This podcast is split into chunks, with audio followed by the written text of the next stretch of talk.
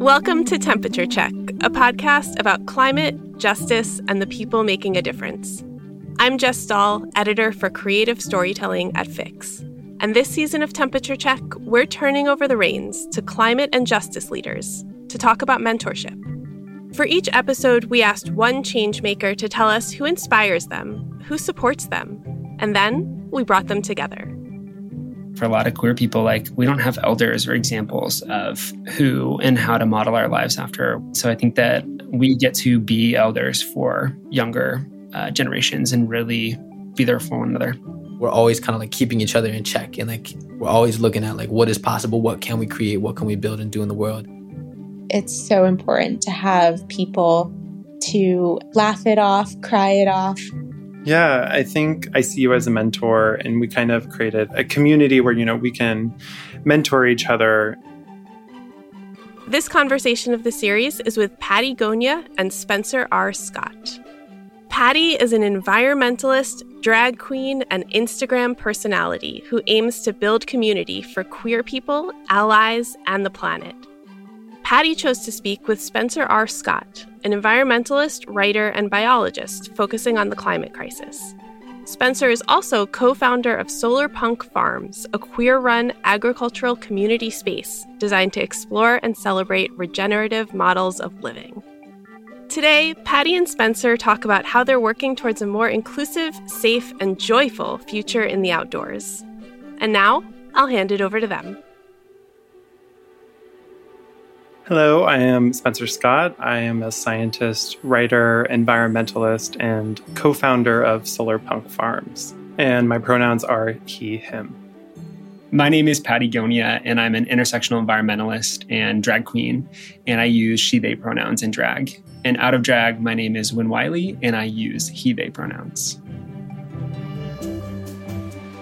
Um, to me, Pattie is just the most wonderful and bright, shining human on Instagram and out in the real world on the trail. Big hero of mine, and just glad to call him my friend. Spencer Scott is a mentor of mine, someone I look up to, a fellow queer human on planet Earth that's just trying to make the world a better place.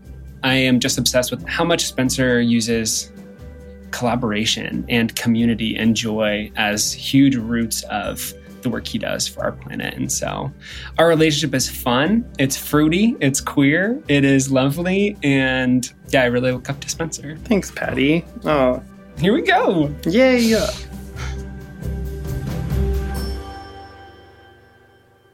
I actually followed Wyn Wyn you were a photographer. Yeah. And I think during that era, I was also very much into photography, having that root and like appreciating the outdoors. Mm. And then suddenly, when became Pattie, and Pattie was born, and it was this thing that the world just desperately needed. I was really fortunate to go on one of Pattie's hiking tours and speak at one of those. And that was the first time I believe we met in person. I really look up to Pattie's ability to foster community and really to uplift other people and continually use her platform to bring as many people to the conversation as possible, get a diverse set of views and conversations going, especially in bringing those to places that maybe needed those conversations. I love that you brought that up, that you were there since the birth of Pattie, because I feel like as Pattie was beginning, you were also leaving research work in the science world yeah. to pursue writing and to pursue different ways to advocate for our planet. Yeah. What were the feelings that started to turn in your belly before you actually made the move? And then when was the moment where you knew you had to do something else? Yeah, so for people that don't know, I got my PhD in bioengineering. And after grad school, I worked at Cancer Biology Lab as a research scientist. And right around 2018, after the IPCC report came out, and I had been in the climate space kind of adjacently and thinking about it constantly. But that started my process of being like, this is something I'm really passionate about. And it felt like something I could use all of my creativity toward. People ask me, like, should I quit my job? And I don't mm. advocate that everyone change everything about their life in response to climate. I mean, change some stuff. Yep. Uh, but I think that to me, it was a combination of two things. One was I saw climate change as like this huge pressing issue. And two, I saw it as something that I was drawn toward and wanted to work on. And so there was a need and something within my own story that felt like, okay, I love science, but I also have always wanted to be a writer. I've always wanted to express myself more creatively. And I think that's kind of where I found myself now, which is seeing climate change as this amazing opportunity to express ourselves in different ways and create a different future. So that's the path. I love that so much. You know, it's it's interesting. I feel like I've only really been strutting in the direction of climate with Patty for like a year and a half. But I think it's really interesting because I think that we often feel like we have to like have these breakthrough moments or almost get permission in order to like do work for climate because we should have degrees and we should be able to do this and that or the other. But really it's just using the things you love and the things you're good at yeah. towards something you really care about. Oh, 100%. percent mm-hmm. I am, in a lot of respects, an outsider to climate. You know, I didn't go to a school specific for env- environmental studies or anything like that. Same. And same. Yeah, and I think that everyone has a role that they can play. And when I stepped away from research, I kind of took a survey of what I had to offer. You know, I have a science background, I can read scientific papers, and I love writing and communicating. And so I'm like, I'll step into education around climate as much as I can. I saw the opportunity and, and went there first. I love that. Yeah, every movement needs different kinds of people, right? We need the change makers, we need the mother figures, we need people who are caretakers and caregivers or educators or people that work with different communities and people that can like also use their identity in a unique way to advocate for our climate as well. Absolutely. I really look up to the work you do to like builds community for the queer environmental movement, which is a very small circle inside of the climate community, mm-hmm. but yet is full of so many people that also need to be reached and also need community for them. Absolutely.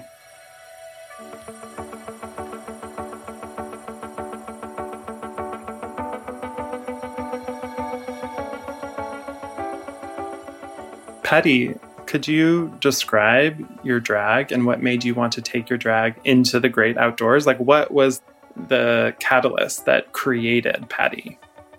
Such a good question. Um, I would describe my drag as ridiculous, very camp, many, many definitions of that word camp. But the first time I ever really did drag was in the outdoors. It's not like I took my drag there, it was literally born there. So, like, the first time I actually did, did, did drag was literally at the base of a 14,000 foot mountain. And yeah, my drag's very unconventional because I perform for and in the outdoors but that's where I find myself. That's where I would be if I wasn't doing drag. I think a lot of times people think of drag queens and they think of just bars and clubs, but I think that drag is a queer art form that can be taken and is taken so many different places. And I just love applying my art form and, and doing it in a place I love, you know, like plein air painters. It's just my version of painting in the outdoors, but just doing it on my face instead. Mm-hmm.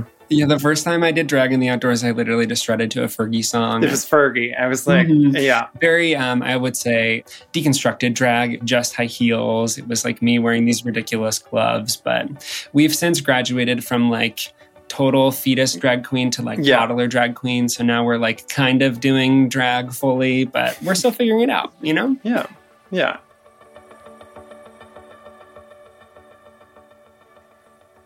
Had you wanted to express yourself with drag and then you were seeing this opportunity of like how do i get people's attention to care about littering in the outdoors or you know treating mother nature correctly? Mm. did those two things converge in that way? Yeah. I never planned for it. It just kind of happened. Yeah. What i knew and what i feel like i've always been good at is just making things happen or bringing people together um, like I've always been the person that's kind of like organized birthday parties for friends or just try to like do what I can to creatively support something. And for the longest point in my life, that was just with a camera in my hand. But I realized that I could take those same things and apply it to drag into doing what I'm doing now. Isn't it kind of interesting how your life's a setup for your life? You know, I feel that to my core. Uh, we can't really see that our life is just working out a certain way, but it kind of always does. Mm-hmm, totally. yeah. Yeah. I think for the longest time, I mean, being a queer person, I, I squashed my femininity and my expression in so many ways and shapes and form because I'm from the Midwest and you don't do drag in the Midwest. You're a good gay kid who never steps out of the boundaries, who never makes anyone else uncomfortable. Yeah. So I think for me, doing drag is a big way that I am reclaiming like my femininity and also a lot of my childhood I left behind. And mm-hmm. I'm really curious to hear for you how your intersection of your identity has worked with your work in life and with what you've built and where that intersection has been and where there's been dissonance or where there's been a lot of joy. Yeah, I think having like a queer mindset on the world and going through life feeling like you're a little bit removed from what you're supposed to be allows you if you you know have enough space and safety to like explore who you are and how is that different than what's currently going on. And so like you are already used to not being part of the status quo. And I think that gives you a superpower in creating community outside of the status quo.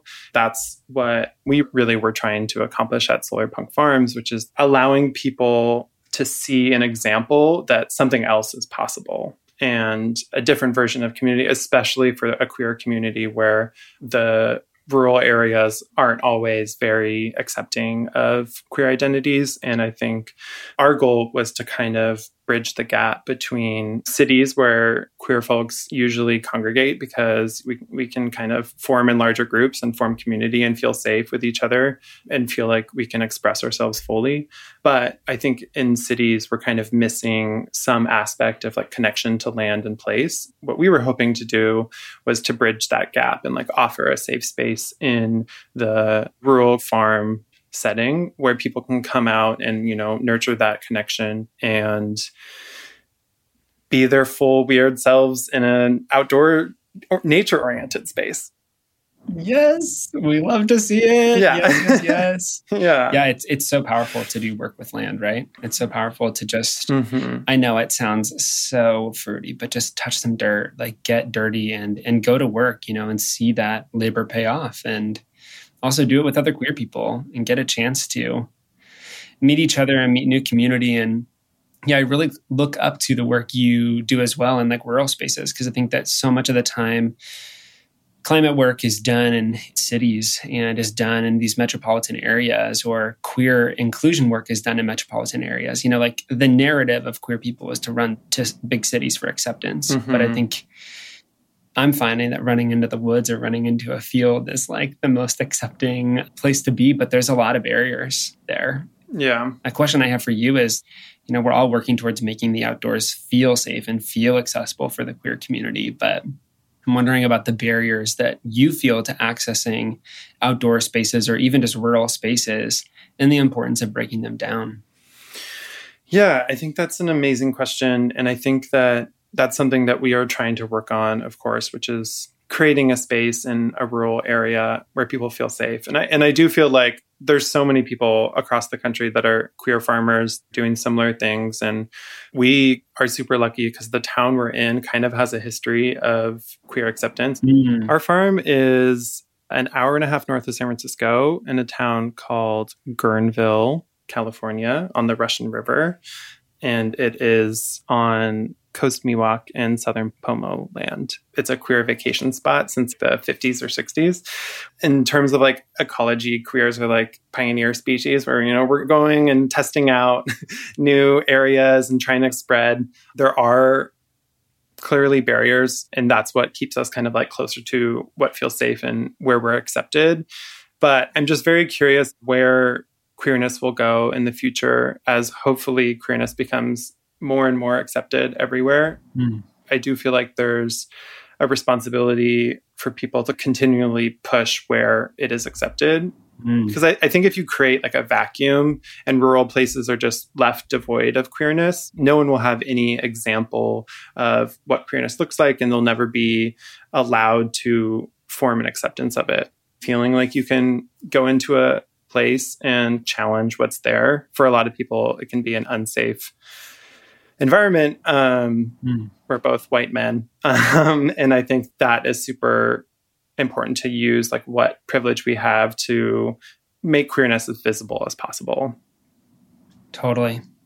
That is on my mind all the time because in the way that I go outdoors, it is very traditional and very untraditional. You know, like I'm out backpacking, I'm out hiking, I'm out using public spaces, aka recreating on stolen land. And there's a giant history there. There's a history where one, indigenous people have had a genocide against them. Two, a history where queer people have really never been accepted because it's definitely been straight and cis dominated, as is the rest of the world. And, you know, we hear all the time that the outdoors are for everyone and the outdoors don't discriminate. And I'm like, yeah, but guess what? People do, and people are in the outdoors. And so I think it's really important to queer those spaces and to just be visible in more rural and outdoor spaces and to really work to leverage the privilege you also have uh, along with your marginalized status to ally other communities.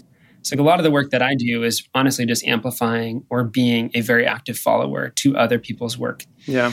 That is really important. And I think that's possible for all of us. You know, when we think of leadership, quote unquote leadership or climate activism or work, we can think that it's being on the front lines of a movement when really, honestly, most of the time it is silent work, it is not seen work, it is active follower work where you are really being a part of a group and a follower of a leader that's really leading in some really beautiful ways. And I wish more people knew that. I wish I knew that earlier. Yeah.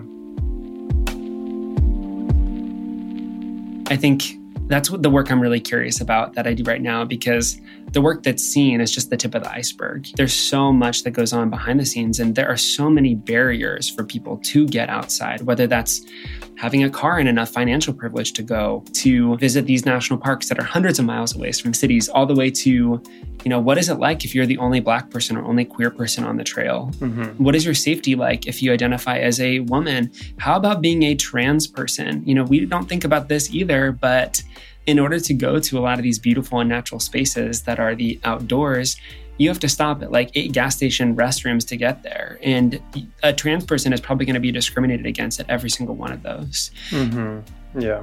We kind of think that like the outdoors are this equitable space where everyone can just walk outside and walk into a park. But guess what? First of all, not even everyone can walk. I was just in Central Park earlier today, and that park is one of the most accessible urban spaces I've ever seen in my life. But so many of the trails I'm on, if you use a wheelchair, there's no way you can enjoy them. And so I think accessibility means so many things. And there's a lot of barriers to the outdoors being a space where everyone is equal. Absolutely.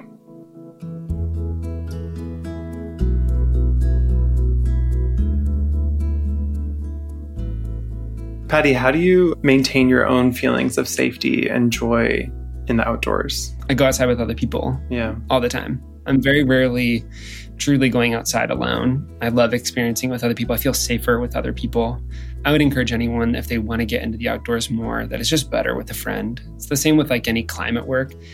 It's not as fun when you're doing it alone uh, to me, but I think it's really beautiful when your outdoor experience can be collaborative too. Yeah. I've seen things and been places that I would have never gone to if it wasn't for an amazing group of friends or people taking me there. I'm curious how you do it too. How do you do it on the farm?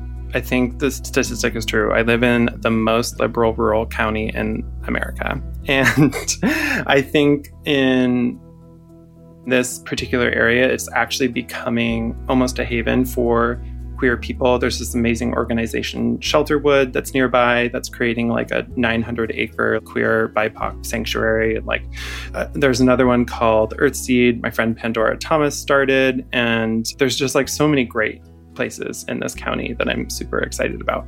I think we feel really lucky to be here and maintaining our own feelings of safety probably happens more like when we're hiking or backpacking I don't know. I'm a little bit defiant. I'd want to challenge people if, if they tried to make me feel unsafe. Yes. Um, but I don't know. I think I've been fortunate enough that that's never been like a huge issue in the outdoors. But then again, I also like go on very like remote hiking places. You know, the goal is to not see other people, but community is super important in that. And I that's why I love what you know you've done with your hiking tours.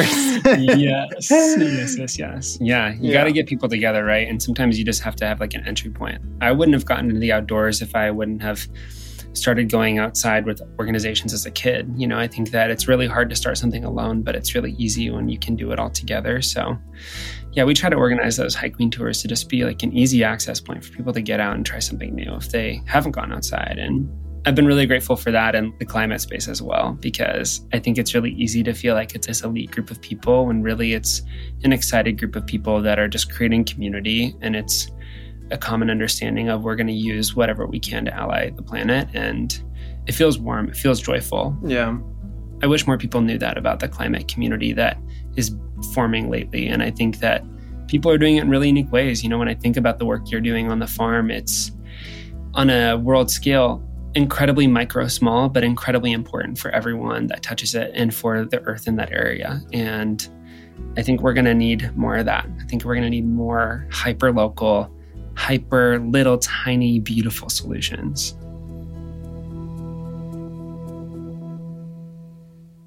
Yeah, I'm curious to hear why do you see connecting people to the outdoors as a part of the climate fight? Like what makes that such a powerful tool?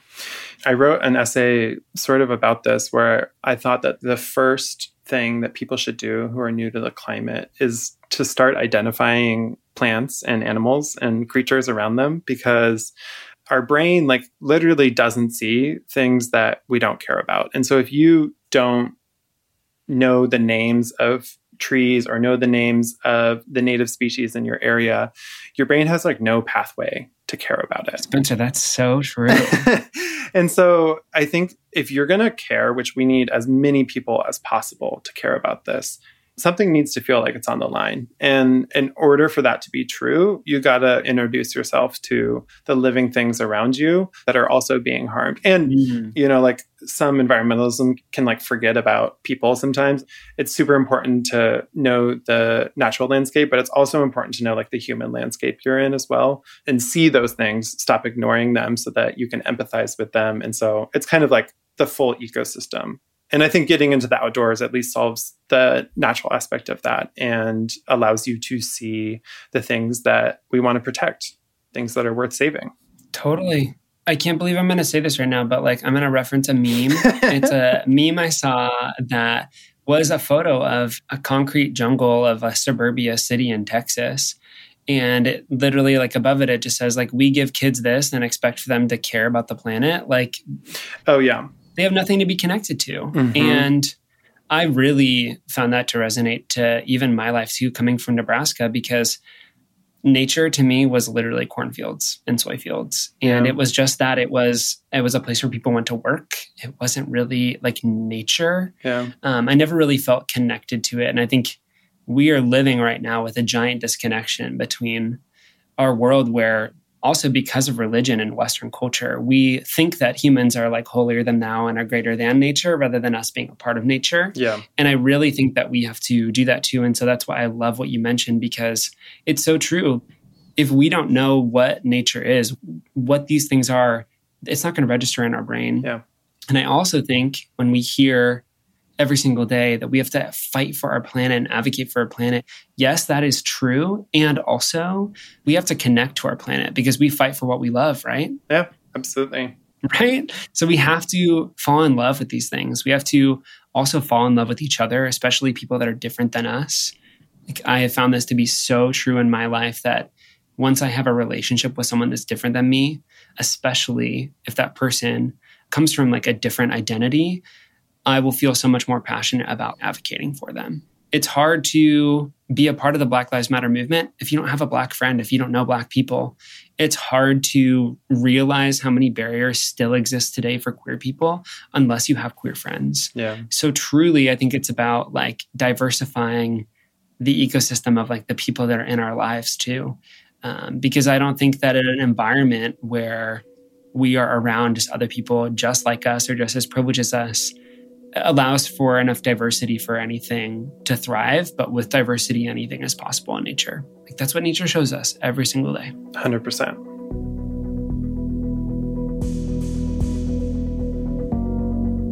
Spencer, I want to share a quote that I think you and I both love um, also when it comes to climate work. And that's by Mary Heglar. Ugh, hero. Hero, Shiro. I love this. They say that the thing about climate work is that you can be so focused on the problems and the issues, or you can like refocus on the beauty and the creativity of solutions. I think that we need more of that as well. Mm-hmm. We need more solutions, and those solutions are probably going to be queer and weird and odd and yeah, um, ex- exactly, quote unquote, out there. But they're really possible, and I think they're only possible when people can take a look at like what makes up their life and can get to work in really unique ways. I'm yeah, that resonates with me so strongly because that is the bulk of what I focus on, which is solutions and future ideation and ideating a future that is better than the one we currently have. I think that there's a lot of justifiable doom and gloomism. And I think that's kind of like the wake up call and the rallying call we need to shake ourselves out of the rut of continued status quo. Mm-hmm. But then from there, if all we're offering is fear and negativity, a lot of people are just gonna be like, oh, I'm going back to the thing that I know because this new thing you're trying to get me to care about seems scary and I don't like it. And so that's what solar punk is. Mm. Solar punk is this movement in literature and activism that asks the question what does a sustainable future look like and how do we get there? And so it's not just thinking about what the future could look like, it's organizing, it's trying new things, it's getting queer, it's getting weird. And ultimately, it's arguing that there is this better future that we could create that's more equitable, mm. more enjoyable, more fulfilling, more beautiful. And I think that that is what I like to focus on. And I think it's the message that people are going to be most receptive to. Mm. Maybe I should move back to Nebraska and just start a farm. yeah. yeah, we'll take some monocrop corn and soy farm and turn it into some healthy land. I love that. some queer and healthy land. yeah.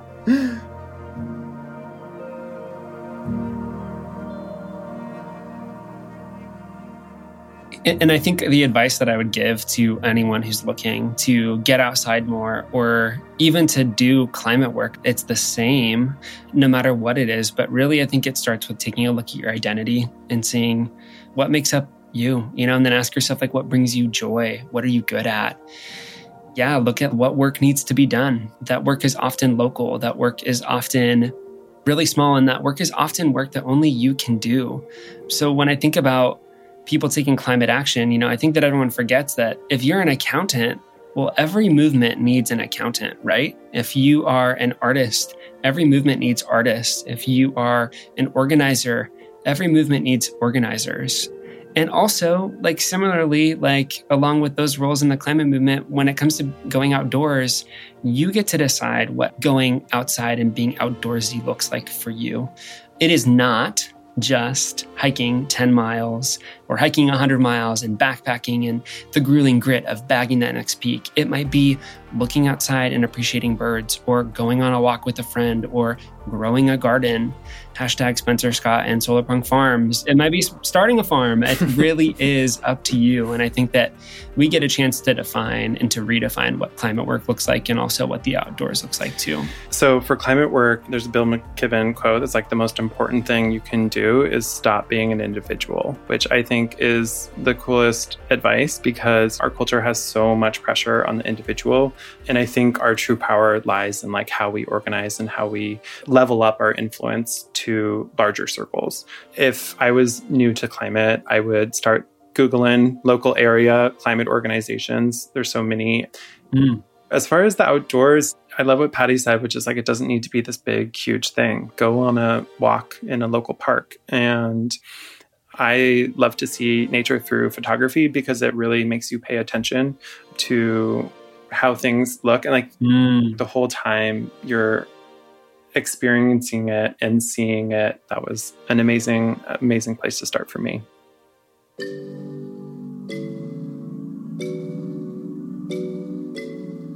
Pattie, what has my friendship and work meant to you? Uh, it's meant that we're not alone in the work we do. I think it is so powerful to know that you have other people that are there with you in the fight for things you care about. I think also we forget about the power of friendship and just like having someone that's rooting and cheering you on. I think there's a lot of people out there that need some good friendships in their life. And I'm so thankful to know so many amazing little golden eggs in so many different corners of the world doing such beautiful work. And our friendship here is one of those golden eggs where I feel like I literally know someone in an area. Like I can go and visit them, I can see the work they're up to, I can see what they do different and how they do things similarly, and we can collaborate. But it's also one that I feel like I passively learn a lot through. So much of the work that you do is through just sharing and communication. And it's such a powerful tool. I've learned things from you, and I feel like so many people have learned things from you that you don't even know these people's names, but they're reading your climate work. They're seeing what you're doing on your farm. And I think it's really beautiful to like put who you are out there unapologetically and to put your beliefs out there, especially in a culture that wants to shut everyone's belief down because they're not X, Y, or Z enough. And I, I really think when I like think of our friendship, I'm just really thankful for you just fighting for what you believe in because I think we need more of that. Thanks, Pattie. Oh, I appreciate that. I mean it.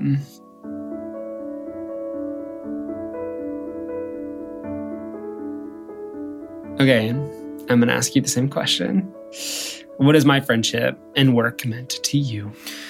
Yeah, I think I see you as a mentor, and we kind of created a community where, you know, we can mentor each other. Mm. You know, I was thinking about what mentorship means, and I, and I really think that we're all just kind of trying to figure out what is the life that I should live I think we see that in each other. We're kind of testing boundaries and trying to see what works. And it really helps to have a community that's all experimenting with different things and showing how to be unapologetically yourself and trying something that is different because we need different visions in order to move forward. Mm. To me, you're an amazing example of that in how hard you work and all of the different perspectives you bring to the table has just been so illuminating and I think has, has set an example not just for me but for a lot of people of how to do good work, how to be honest, how to own up to your mistakes and show your growth and putting your full experience out there so that other people can live. Because I think a lot of people, particularly queer people, are looking for examples, mm. and you are an amazing example to follow. At the very least, your unapologetic desire to be you opens the door for so many people to be like, you know what, I can be who I want to be. I also can map myself onto this person's love of nature and protecting everyone and everything on earth. And I think that that is super inspiring because it, it helps people also feel that passion. So it's been a, an honor. I really appreciate you saying that. I really appreciate you. Yeah, when I think about our relationship, I think it's definitely like we are both teachers and we are both learners and it's it's circular. It's there's not like this hierarchical structure. It's yeah. It feels really beautiful to learn different things from each other and what you said really resonated with me because I think for a lot of queer people like we don't have elders or examples of who and how to model our lives after or what to do because we just yeah. The examples we would have had died in the AIDS crisis and yeah the examples that we had were also closeted. And so I think that we get to be elders for younger uh, generations and really be there for one another. I think it's really powerful. Absolutely.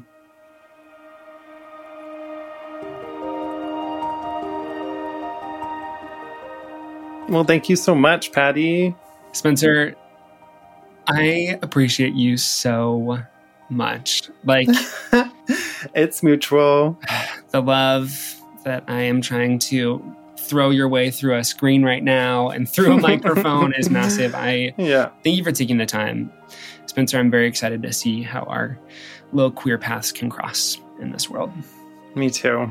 Yay. Onward and forward. Onward and forward and Kisses. in heels and in hiking yep. boots.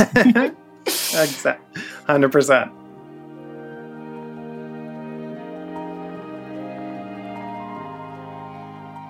Thank you so much for listening, and thanks to Pattie Gonia and Spencer R. Scott for sharing your time with us. This episode is one of six conversations we published this month as a part of our mentorship issue. You can read more about mentorship at grist.org/fix, where we're exploring the power of mentorship in climate work and how mentorship must change to make the space more inclusive and accessible. That's at grist, G-R-I-S-T dot org slash fix. Temperature Check is a podcast from Fix, Grist Solutions Lab, produced in association with Reasonable Volume. I'm Jess Stahl, Fix's editor for creative storytelling. Fix's Claire Thompson, Camille Williams, and Josh Kimmelman all contributed to this podcast, with additional contributions from Fix managing editor Jamie Berger and designer Mia Torres. This podcast is produced by Audrey No, with associate producer Dominique French and editing by Elise Hu and Rachel Swaby. Sound engineering is by Mark Bush. If you'd like to support what we do, you can rate, review, and tell all your friends to follow Temperature Check and go listen to all of our other conversations on mentorship right now in this podcast feed. See you there.